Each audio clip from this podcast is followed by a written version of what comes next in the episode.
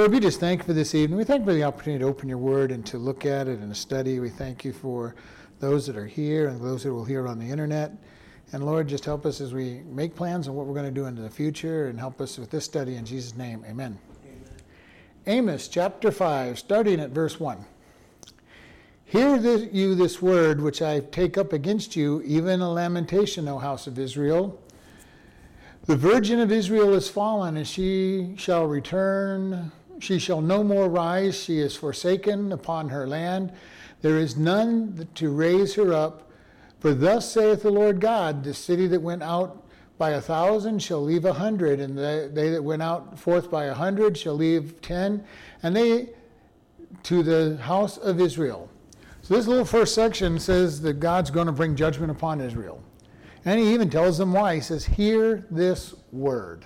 And this whole chapel, chapel, chapel chapter is a lamentation against Israel, the northern kingdom. And it says, God says, I have something against you, and even this lamentation. He says, The virgin of Israel is fallen, she shall no more rise up. And this idea of the virgin of Israel, God considered Israel his bride, and they kept going into adultery and he would buy them back and forgive them, and then they'd go back into a spiritual adultery. and God says, You've fallen this time, and I'm not picking you back up. I'm not restoring you. And he sent them into captivity. And then we look at this. He says that basically, he says that only 10% of your people will go back out. You send out an army of a thousand and only a hundred come back. You send out a hundred and only 10 come back. And it says, This is going to be your end and he says, You will go out and not return, basically. And this is exactly what happened to Israel. After a while, they didn't, they didn't return. And they went into captivity against Assyria. When the Assyrians came in and took them and conquered, they kept trying to get Egypt to help them. They tried to get all these different places to help them, and God says, That's it. And there comes a time when God says, That's it. Even with Christians, if we continue to sin and continue to sin, and he goes, You're not getting any victory, he may just say, Time to go home, time to get, you know, lose any rewards that you're going to have, and just bring you back home. And this is something we want to be understanding, and we see it all through the Old Testament as we as God moves forward. Uh, verse 4 says, For thus saith the Lord unto the house of Israel, Seek you me, and you shall live. But seek not Bethel, nor enter into Gilgal, and pass not by Beersheba, for Gilead, Gilgal shall surely go into captivity, and Bethel shall come to naught. Seek the Lord, and you shall live, lest he break out like fire in the house of Joseph and devour it, and they be none to quench it in Bethel. You who turn judgment into wormwood and leave off righteousness in the earth, Seek him that makes the seven stars and Orion, and turns the shadow of, of death into the morning, and makes the dark the day dark with night, that calls the waters of the sea and pours them out upon the face of the earth. The Lord is his name. So here, he, here he's going in, he goes, Seek the Lord and not anything else. He says, Seek the Lord and you shall live. And this idea of seeking is to worship, to seek Him in prayer and worship, not just to go to His go to the church. And that's really what He says here. Don't go to Bethel. Bethel is where the tabernacle was. Don't go to Gilgal because that's where the temple, the tabernacle used to be. He goes, don't go to the righteous places. Seek God. And we have lots of people who will come to church seeking, you know, to, to supposedly find God instead of seeking God, they go to the, the righteous places. They'll, they'll do what they think is the good things. And God's saying, I want you to seek after me, not just, not just follow after him, just and go to these different places. And God wants us to seek after him. And this is the great news. He was telling the Jews, don't go, basically, don't go to the temple. You know, find God. Don't follow ritualism. And this is the problem in a lot of churches. There's a lot of ritualism that people will follow. Well, and some churches it's real simple. They come in, they go forward every week in service to rededicate their life or to get saved or whatever it is that they're doing, and it's just a form. It's just a, a show. Uh, we see it in the Catholic Church with their whole confession and, and all of that. It's just a lot of show. They have no intention of repenting. They have no intention really of seeking God. They're just looking for, tell me what I can do so that I can think that I'm having forgiveness. And this is what God's saying. Don't go to Bethel. Don't go to Gilgal. Don't, basically saying, don't even bring me your offerings. If you're not going to do it with the right attitude. And we've said this before, you know, I don't want people to give money to the church if they don't do it with the right attitude. God doesn't need their money. Now, if they have the right attitude and they want to seek God, then give him. Give him what, give him what he wants. Give him, give him what he's asked for. And he says, you know, do not seek at Bethel, nor enter into Gilgal, nor pass into Beersheba, for Gilgal shall surely go into captivity, and Bethel shall come to naught. He says these holy places are going to fall. And they did. And even for Jerusalem, the southern kingdom kept thinking, okay, we've got Jerusalem, we've got the temple. God will never let anything happen to us. And God gave the same general message later on to the north, to the southern kingdom. Don't trust in Bethel, uh, Jerusalem. You know, you know, don't trust in formalism. Don't trust in uh, the symbols. Trust in God. What was that, Beersheba? Beersheba is a city in the south, and it's uh, always interesting place because David David fled to Beersheba. A number of people have gone to Beersheba. It's in the south, and it's a it's a righteous place. A lot of things have happened, you know, in the Bible at Beersheba. So basically, he's saying, don't go to the special places. You know, in, in one sense, we see this even. How many times do people try to go back to something that happened in the past? Okay, and I know somebody who tried that, and it's been very interesting. They tried to go back to where they felt spiritually alive, and the town and the church, and it, it's not the same. And basically saying, don't try to go back you know, God's mercies are new every morning. We can't go backwards to something. And this is something that we see, you know, in small denominations or something. People will try to go back to the church they were saved in or back to the pastor who initially gave them their discipleship. And if they've outgrown, you know, if they've grown beyond when they left there, then trying to go back is just not going to work. And I've seen this happen more than once where people try to go back and, you know, the, the old adage is you can't go back home, you know, once you've left, and it's kind of true, even in spiritual world. You cannot go back to what used to be. God says, I've got a new plan. I, I've moved on. And we've said it, you know, when God's moving forward, you're either moving forward with God or you're moving backwards. There's no standing still with God. And you can't go back to where He used to be because He's moving forward. And we've got to be able to do that. And that's what he's telling them here. Quit going backwards. Seek me, says the Lord. You know, and this is something that's very true. God does not want us to, to seek the past. He does not want to seek ritualism. He wants us to seek him. Because he's not putting a whole bunch of things and so he's not a program God. Now he may give us a program, he may give us a way to do it, but then he's going to move past that program at some point and we need to move along with him. And then we get stuck in the program. Well, it worked 10 years ago, it's got to still work. And God says, No, I'm way over here. Come, come and join me where I'm at. And this is why, as pastors, we're told to keep evaluating what's going on in our churches. Is what we're doing currently still of value? And just because we did it for the last 30 years, 40 years, 50 years, doesn't mean we need to keep keep doing it the way we've always done it. And that's why we're going to be looking at Sunday nights. If it's not a good night for people, we'll do something else. It's going to be a good time for people. Uh, but, you know, because there's no rule that says, got to meet on Sunday night. It's been that way for a long time, but doesn't necessarily mean it has to happen. And so we're going to be looking at that. We're going to evaluate that uh, to see where we're going. Verse 6, verse 6 says, Seek the Lord, and you shall live, lest he break out a fire in the house of Joseph and devour it, and there be none to quench it in Bethel. So again, he says, Seek the Lord. And this is the same word for seek. Seek in prayer and worship. So many people will say, Well, I'm seeking God. Well, how are you seeking God? Well, I'm going to church, I'm, ta- I'm talking to a lot of people, and that says, Okay, God wants you to talk to Him. He wants you to worship Him. And this is why it's so important when somebody gets saved that they make that decision that they're seeking God, not just saying words, not just thinking that what they're doing, but really seek after God and put their trust in Him. Because God says, seek, pray, worship. Look for Him because the fire is going to break out in the house of Joseph. That would be Manasseh and Ephraim. Those were the two children of Joseph that were the tribes. And it says, then they basically were the big ones in the northern, northern kingdom. And he goes, none will be able to quench it. Verse 7 Ye who turn judgment to wormwood and leave off righteousness in the earth.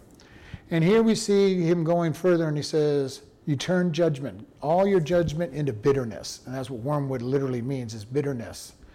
And there are people who just misuse judgment. You know, true righteous judgment may bring bitterness you know, to somebody's life, but it is not necessarily designed to bring bitterness. It's to say this is what should be done. And if it's given in love and, and kindness, it'll draw people to God. And he says, you're, you're turning judgment into something that makes people bitter. And we've all been around where somebody seems to say the right things in their judgments, but just there's no love, no compassion at all. And it just brings bitterness to, the, to it. We see sometimes with pastors, they'll come across so hard on their people that there's a bitterness that seems to be coming out rather than loving compassion for their people. And it says they leave off righteousness in the earth. So, so they abandon righteousness. They just, you know, say, we're not going to do things that are right. Job's friends were kind of like this group of people. Their judgments were wormwood to Job, and they were not being righteous. They were saying, This is what we think. This is what we believe, Job. They weren't listening to God. And God is saying, Israel, you're so far from me. You're not speaking for me when you speak. My priests are not speaking for me. My Levites aren't speaking for me. You're not speaking for, for me amongst yourselves. And this is why we say to the churches is any of our counsel biblical? If it's biblical, we can be speaking correctly. But even speaking correctly may not be just enough because if there's not love behind it, it can do hard hard things. It could be the perfect right thing biblical to say, but with the wrong attitude and tear people down. And here he's saying, you know, seek me, seek me. And then verse 8 goes, Seek him that makes the seven stars and Orion, turns the shadow of death in the morning, and makes the dark day, the dark the day dark with night, and calls the waters of the sea, and pours them out upon the face of the earth. The Lord is his name. Seek him. Again, that whole idea. And this is starts looking at the power, the creator of the stars. And these particular stars he's talking about, the seven stars are the Pleiades. It's a seven a group of seven stars that are in the constellation of Taurus, up in the shoulder area of Taurus. There's a seven star grouping that's called the Pleiades, the Seven Sisters. It's got a lot of names in, in the ancient world. And Orion is still the same, same constellation that we call Orion. The mighty, the mighty hunter with his foot above the, the serpent's head and getting ready to strike the serpent. Uh, we look at these things, and God has put the stars in place. He says they've got the message, they've got this, this going. And he says, Seek him that makes the stars, seek the mighty one. And you know, it's kind of sad in our day and age, you know, that science has moved so far to, to appear stupid in what they will say, and there's no God, no power. Everything just randomly pops into existence. And we look at this and say, this shows a God that had a plan. You know, seek him to put the stars in place and who turns the shadow of death into morning all through scriptures, you know, we see God bringing the dead into heaven and giving joy to people. You know, in Psalm it says that God takes pleasure in the death, death of the saints. Why? Because they get to go with Him. Uh, David talks about in Psalms 23 Yea, though I go through the valley of the shadow of death, I will fear no evil. Why? Because at the other end of death is God. Paul said it in the way that says to be absent from the body is to be present with the Lord. So for a Christian, for a believer, death has no fear to us in the long run because if we go through it, we're with God. And yes, the, our friends, our neighbors, our family, they, they will be sad because they miss us. But in reality, especially if they're Christian, they should recognize we're with God and they're never going to see us again. So even there, there should not be any deep, abiding loss because they went home. The, the only question is when somebody dies and you don't know that they were a Christian, then there's no hope. And I've we just went through this with my my uncle who died, and we don't know where he was with God. Nice man, loving loving man, seemed to be wanting to go after God, but he was all about rich, ritualism and formalism. So we don't know. We don't know what his relationship with God is, and we won't know till we get to heaven. And this is the sad place that we are at times when we when we look at these things. And it says he calls the waters of the sea and pours them out upon the face of the earth. God can control the weather. He can control everything. He and this is the wonderful thing. God controls the stars. He controls life and death. He controls day and night. He controls the weather. And this is something that we can be able to take great confidence in. God is all powerful. Nothing happens to us that He does not allow. Now, we may not like everything that He allows to come our way. And when He's trying to get our attention, we might really not like all of what He tries to or allows to come our way. But He says, I have a plan. And it says, the person you're to seek, the Lord is his name. And this word for Lord literally is Yahweh, the existing one, the, the mighty one. He goes, Yahweh is his name, seek after him. Verse 9, that seek after the, his name that strengthens the spoil against the strong, so that the spoiled shall come against the fortress. They hate him that rebukes the that rebuke at the gate, and they abhor him that speaks uprightly. So here he says, God strengthens the spoiled, the ones who are being taken everything away from them. He strengthens them, and they go against the strong. And this is kind of what God's saying. The, the, he joins. He will defend the defenseless. He will make them strong, so that the spoiled shall come against the fortress. And he says, if, if you're going to mistreat the poor, if you're going to mistreat people, God will come to their defense. And we see this over and over in the scriptures that God is the defender. He's defender of the orphan, he's defender of the widow, he's the defender of the fatherless. He says, I'm going to defend them. You want, you want to abuse them? You think that they're easy targets? God says, I will take care of them. And you don't want God against you. Uh, because things happen. You know, this whole idea of strengthening to to come come to a place that bursts, uh, those that are destroyed, and it says, and I this is so interesting. They that hate him.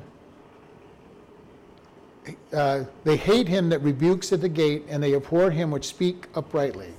If you've even ever given godly counsel to somebody who doesn't want to hear it, you know exactly what this is. They show a great hatred towards you. Well, how can you speak that way? You're just being, you know, so narrow-minded. You're not, you know, and they'll give you all kinds of crazy speech back. And here, God is saying that this is the normal thing. They, they hate to be rebuked, and they abhor those that speak right. And if you, again, ever try to give this, and it really ends up being don't ever try to rebuke or teach somebody who doesn't want to be taught. It doesn't work. A lot of times it's just better to be silent around them because they're not going to listen anyway, and you're wasting your time, you're wasting your voice. If God tells you to, go ahead, but for the most part, they're not listening and they're not going to listen. And it is very important because we have only so much time. You know, when I'm witnessing to somebody, if they're not paying any attention, I'm not going to spend hours trying to witness to them and argue them into their into my position. It's either they're going to listen or they're not going to listen. If they're willing to listen, I'll spend all day with them. But if they're not ready to listen, just open up, share something, move on. And that's what he's saying. Those who've been rebuked hate you. Huh? Oh. Verse 11 For as much therefore as your treading is upon the poor, and you take from him the burdens of wheat, you have built houses of hewn stone, but you shall not dwell in them. You have planted pleasant vineyards, but you shall not drink of the, the wine thereof.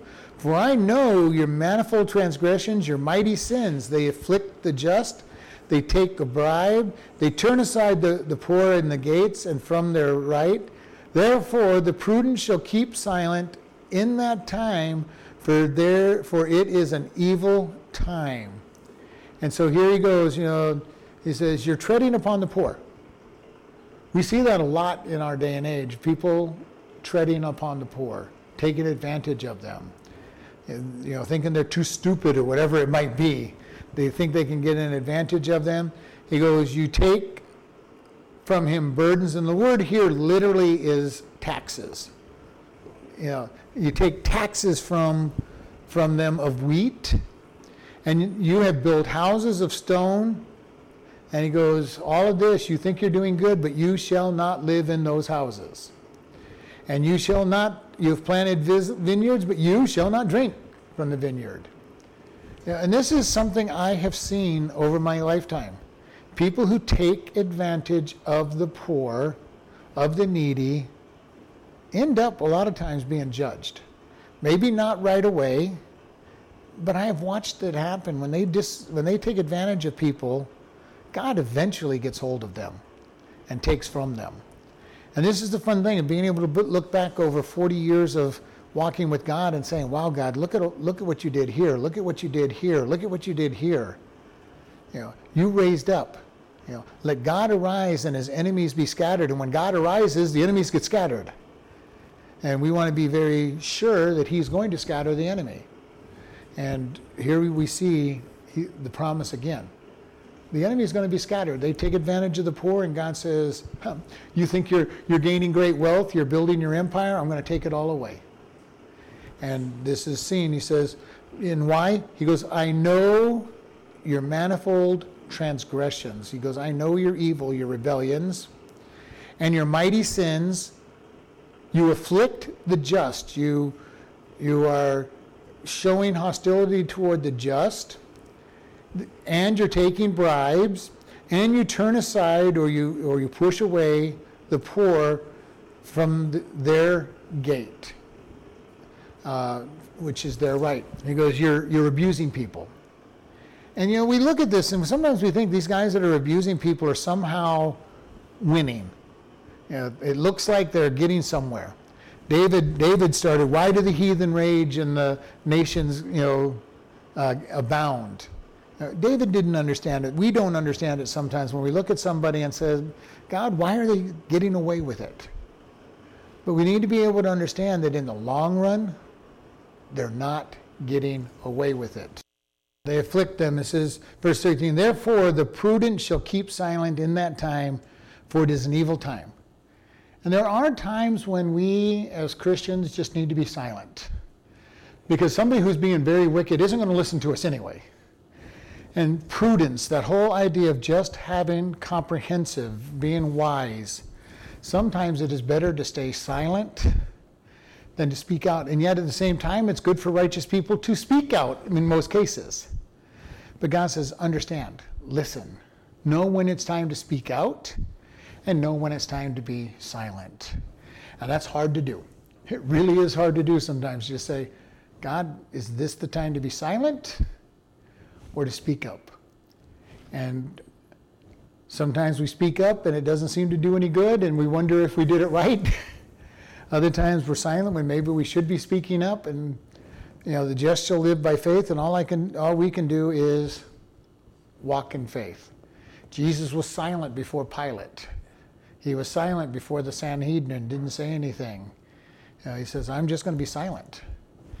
And it is the time to be silent, the time to speak, and time to know the difference. and that's the hardest thing. Hard to, hard to understand sometimes what that difference is. Seek good and not evil, that you may live. And so the Lord, the God of hosts, shall be with you as you have spoken. So he says, seek evil. And this is that's back to that same seek, you know, seek with prayer and worship, seek good and not evil. And there are a lot of people that seek evil, and almost to the point of worshiping evil. Let me see how bad I can treat anybody, not because I want to treat them bad, but because if I can take advantage of them, I get rich. I get what I want. And God says, no, don't seek after evil. And besides the fact that when you start seeking after evil, you get caught up in that evil. And this is the sad thing about sin and, and evil. You go deeper and deeper and deeper into sin and evil. You know, every time you get, get away with something, you go a little further, you get a little deeper because it loses its pleasure. And you have to go deeper. You take more advantage of people. You've got to get more wealth. You know, and, and this is the sad thing. If you're not happy with what you've got, you haven't learned to be content, nothing is enough. I need more money. I need more possessions. I need more, more fame. I need more of this. I need more of that. Because you cannot fill the infinite, infinite space that God can fill with finite stuff. And God says, Seek, seek good that you may live. So the Lord of hosts shall be with you as you have spoken. So God says, I want to be with you. This is the great thing about following God. He is with us. And you know, there's a lot of people that will say, well, in the Old Testament, God wasn't with people. He didn't live in them. I go, I disagree. It sounds very much that God says, I want you. I want to live in you. I want to be so close to you. I think it was just a mentality difference in the way that the Greeks and the Hebrews looked at, you know, walking with God. And, you know, all through the scriptures, God wants to live with his people, speaking to them, being friends with them, loving them, guiding them. Not very many Jews did that because most of them worshiped the exteriors. Got to go to temple, got to go give my sacrifice, I've got to do these things. And God, look, God, I did, I did everything you said. And, you know, when, when uh, King Saul went to Solomon, uh, Samuel, he says, God desires obedience rather than sacrifice. God doesn't want us following a bunch of rules. He wants us to be obedient to whatever He tells us to do. And of course, the rules are part of that. But if all we're doing is following the rules for following the rules' sake, we're not reaching God. And God doesn't want us just following rules and, and products. Verse 15 Hate the evil and love good, establish judgment in the gate. It may be that the Lord God of hosts will be gracious unto the remnant of Joseph. Therefore, the Lord, the God of hosts, the Lord says, says thus Wailing shall be in the streets, and they shall say in all the highways, Alas, alas.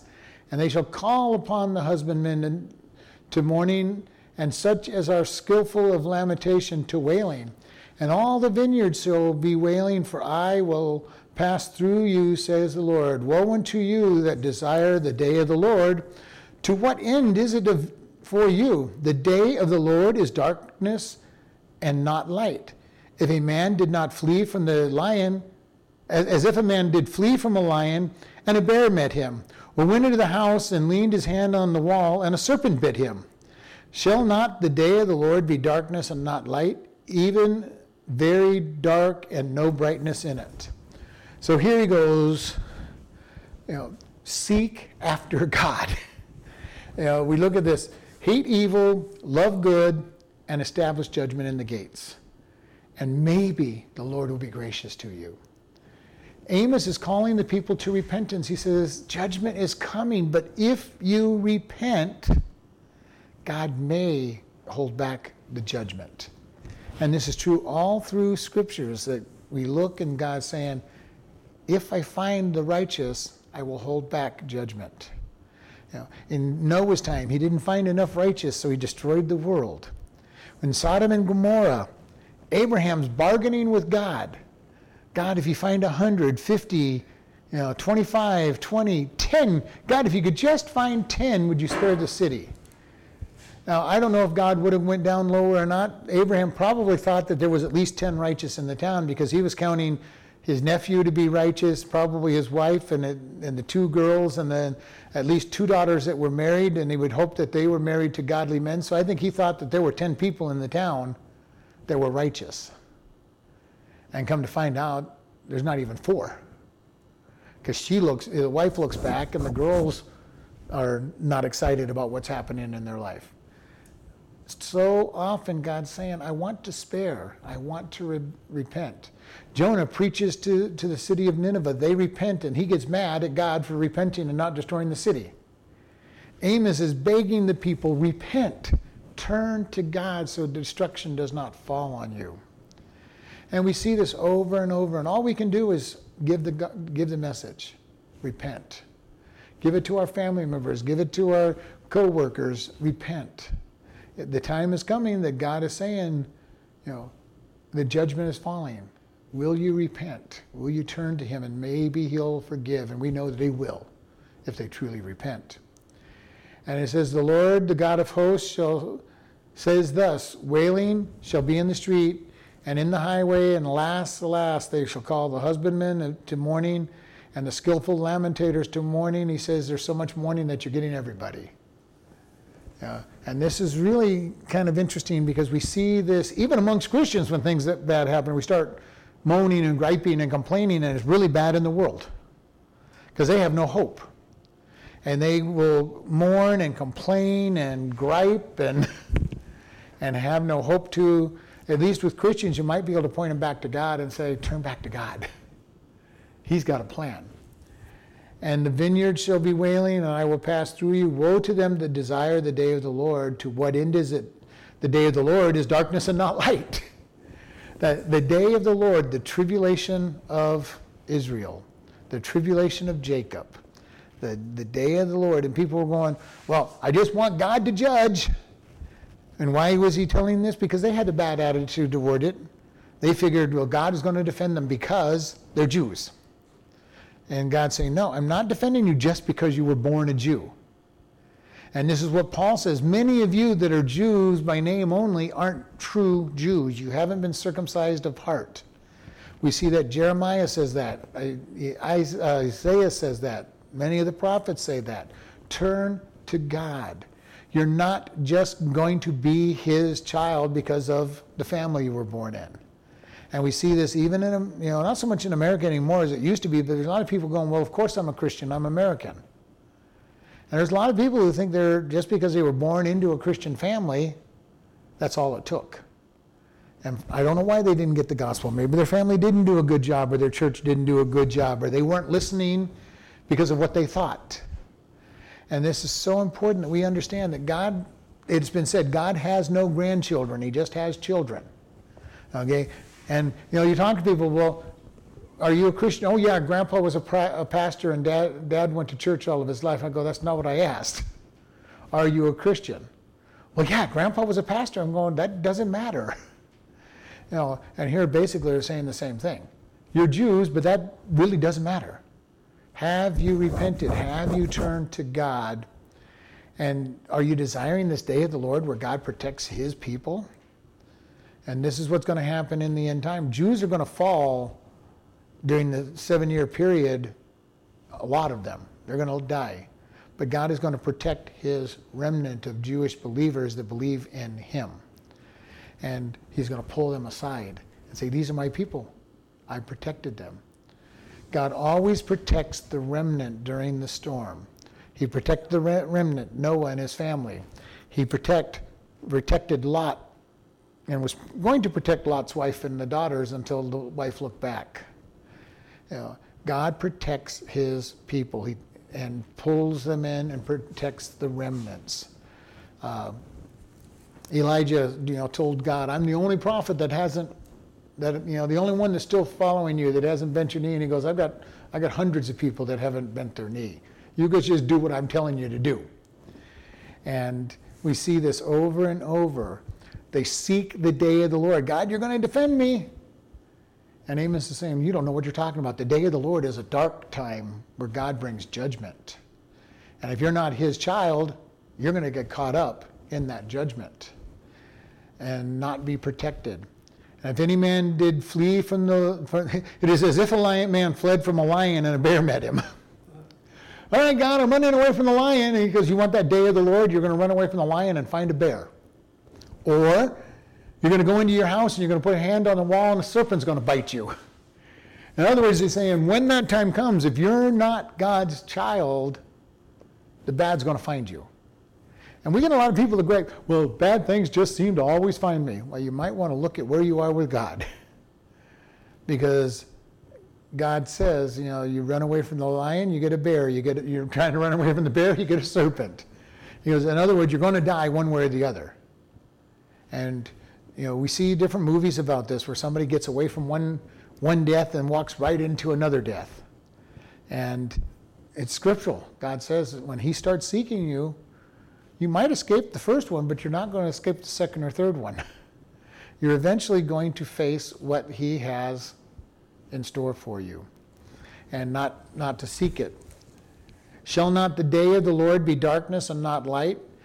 Even very dark and no brightness in it. So when God brings down judgment, it's a dark time.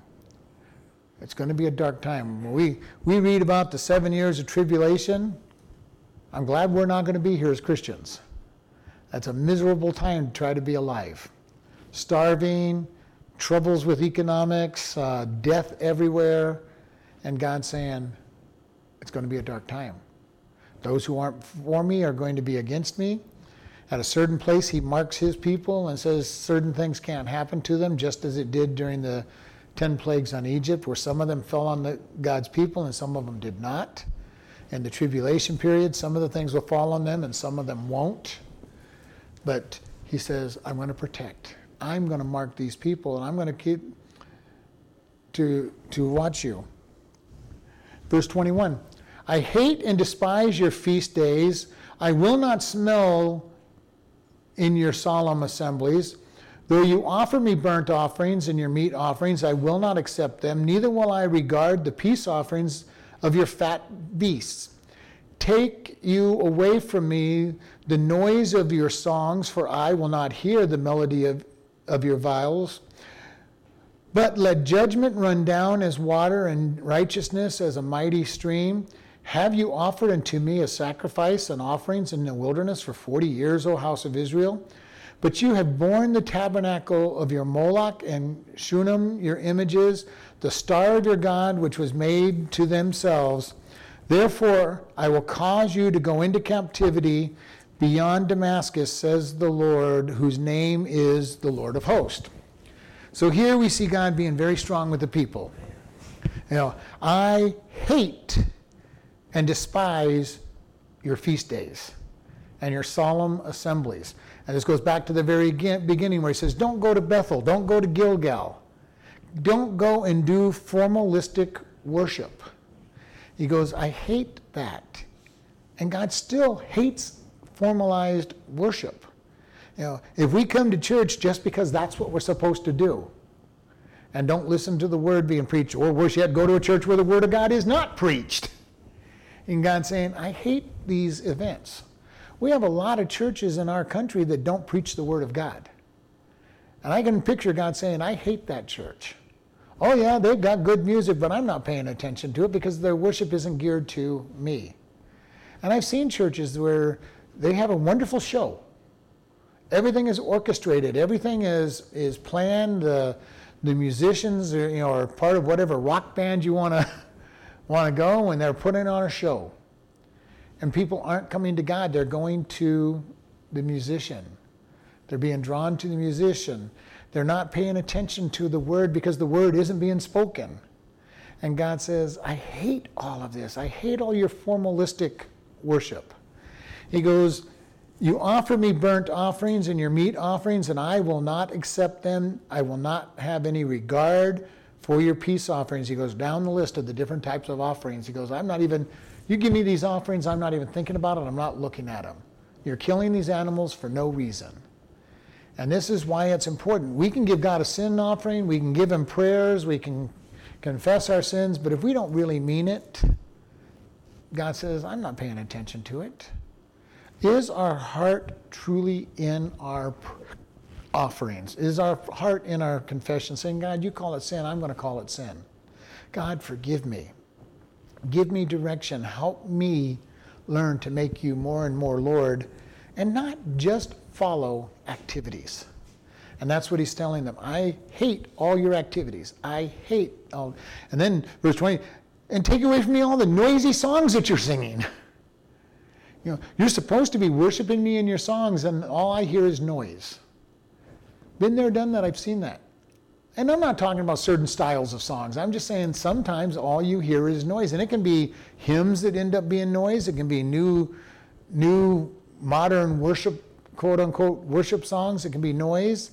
It can be anything that just is noise because it's not being lifted up to God. And God says, I don't want to hear any of it. I don't want your sacrifices. Matter of fact, just stay out of my temple. I don't you know, you shouldn't even be here. And he called the people to go to the temple three times a year. And he says, Come, worship me. And, but he's saying, I don't want any of this. I don't want, I'm not even listening to your instruments. I'm not listening to your songs. Because, but he goes, if you really want to have it, let judgment run down as water and righteousness as the mighty streams. Come to me and take my righteousness. Come to me. He goes, I don't need all these other things. I really don't even like them. And it says the one here, he says, I don't even smell the sweet savor. And all through the book of Leviticus, Numbers, and Deuteronomy, God says, when you give your offerings, I will smell the sweet savor and it will please me. And here God says, I'm not even, I'm not even smelling these things. You're so far from what you're supposed to be doing, I don't smell them. Yeah, it really is. God saying, yeah, I, you know, you all through the all through the setting up of these sacrifices, God says, oh, it's sweet to me. You're offering yourself to me, and it's being represented in this animal. And if they're in, at the end, he's going, you're just going through the ritual. I don't want the animal. I don't want a dead, dead, smelly animal. Without the, the, the savor of your repentance, the savor of your, of your really caring to serve me. And you know, he, says, "Let judgment run down as water, and righteousness in a mighty stream." You know, and he's saying over and over, "Come to me. Come to me with the right attitude, not just to worship Him." You know, God is not looking for activities and formalism. As much as I believe in coming to church, if all you're doing is coming to church so you can say, God came to church, checked off my box, I read my Bible today, check off my box. God, I spent 10 minutes in prayer, check off my box. And God's saying, none of that means anything to me. Do you want to do these things? Are you really desiring to come to me? And this is what it's all about. Don't bring me all these sacrifices, but choose to follow after me, God is saying. He says, Have you offered unto me sacrifices and offerings in the wilderness for 40 years, O house of Israel? You know, I think it had gone a lot longer than 40 years because now we're going into hundreds of years. he goes, Haven't you done this for a long time? All through the 40 year wandering of Israel, they offered sacrifices, but their heart wasn't really truly toward God. All through the hundreds of years that the judges ruled, their heart wasn't on God for the most of it. Korah and all his people rebelled against Moses and were swallowed by the earth. They offered sacrifices to to foreign deities, and God struck thousands of them dead. It, you know, they were always a stiff-necked people. And God says, I've had enough of you. I mean, even when Moses was on Mount Sinai getting the getting the Ten Commandments, the people were rebellious, worshiping the golden calf. With all the sexual sin that went around along with worshiping a golden calf. And Moses comes off the mountain and gets angry with them. Moses had a lot of reason to be angry with the people because they kept rebelling against God every time they turned around. That has to be a perfect picture of us today, even. We do the same thing. Yeah. We do the same thing in our rebellion, our desire to follow other things, do other things. Nothing has changed. Nothing changes. And hopefully, we have a closeness with God that we will actually turn to Him and repent.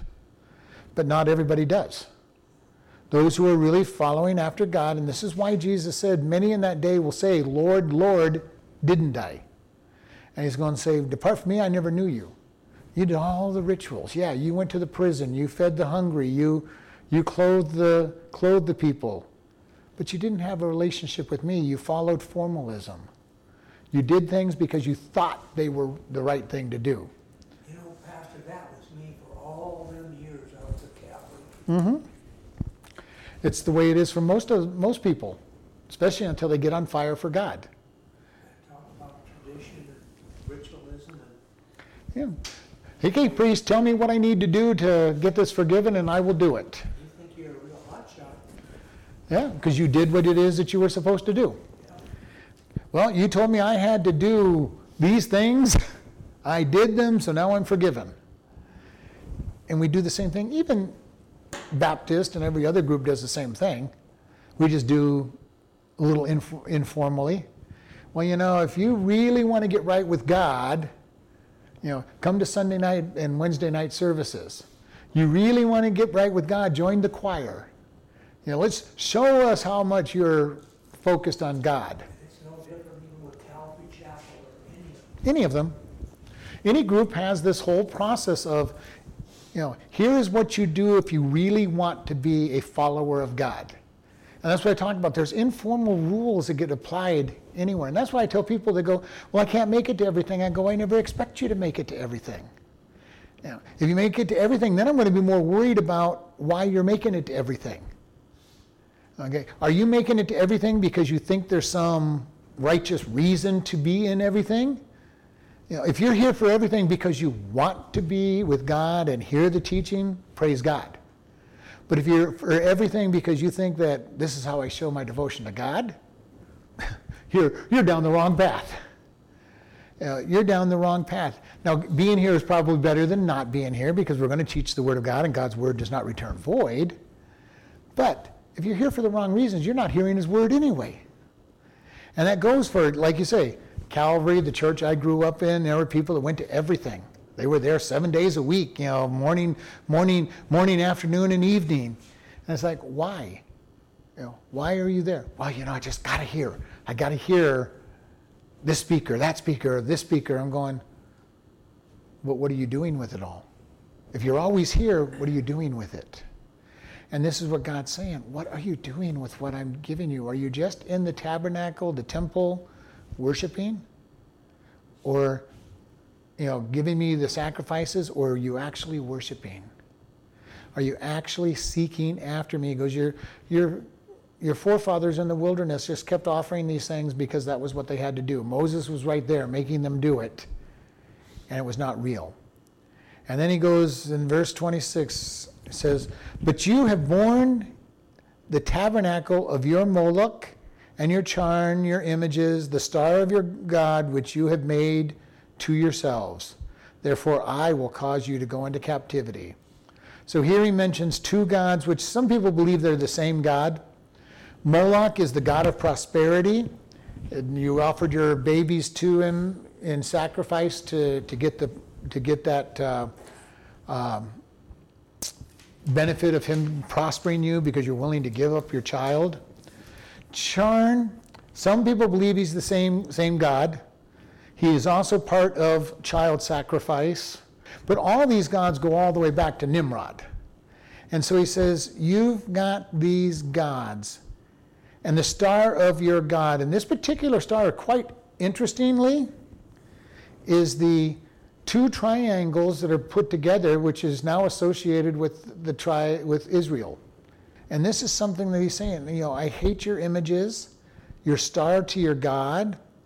And he goes, Therefore, I will cause you to go into captivity. Uh, You're worshiping your gods, and I'm going to put you into captivity. And he goes, The Lord, whose name is the God of hosts, the God of the army, the God of the of, of the army of heaven. God has a plan. He wants to put things into effect. Lord, we just thank you for this day. We thank you for this evening. We ask you to bless it. Help those who listen to this to understand it in Jesus' name. Amen.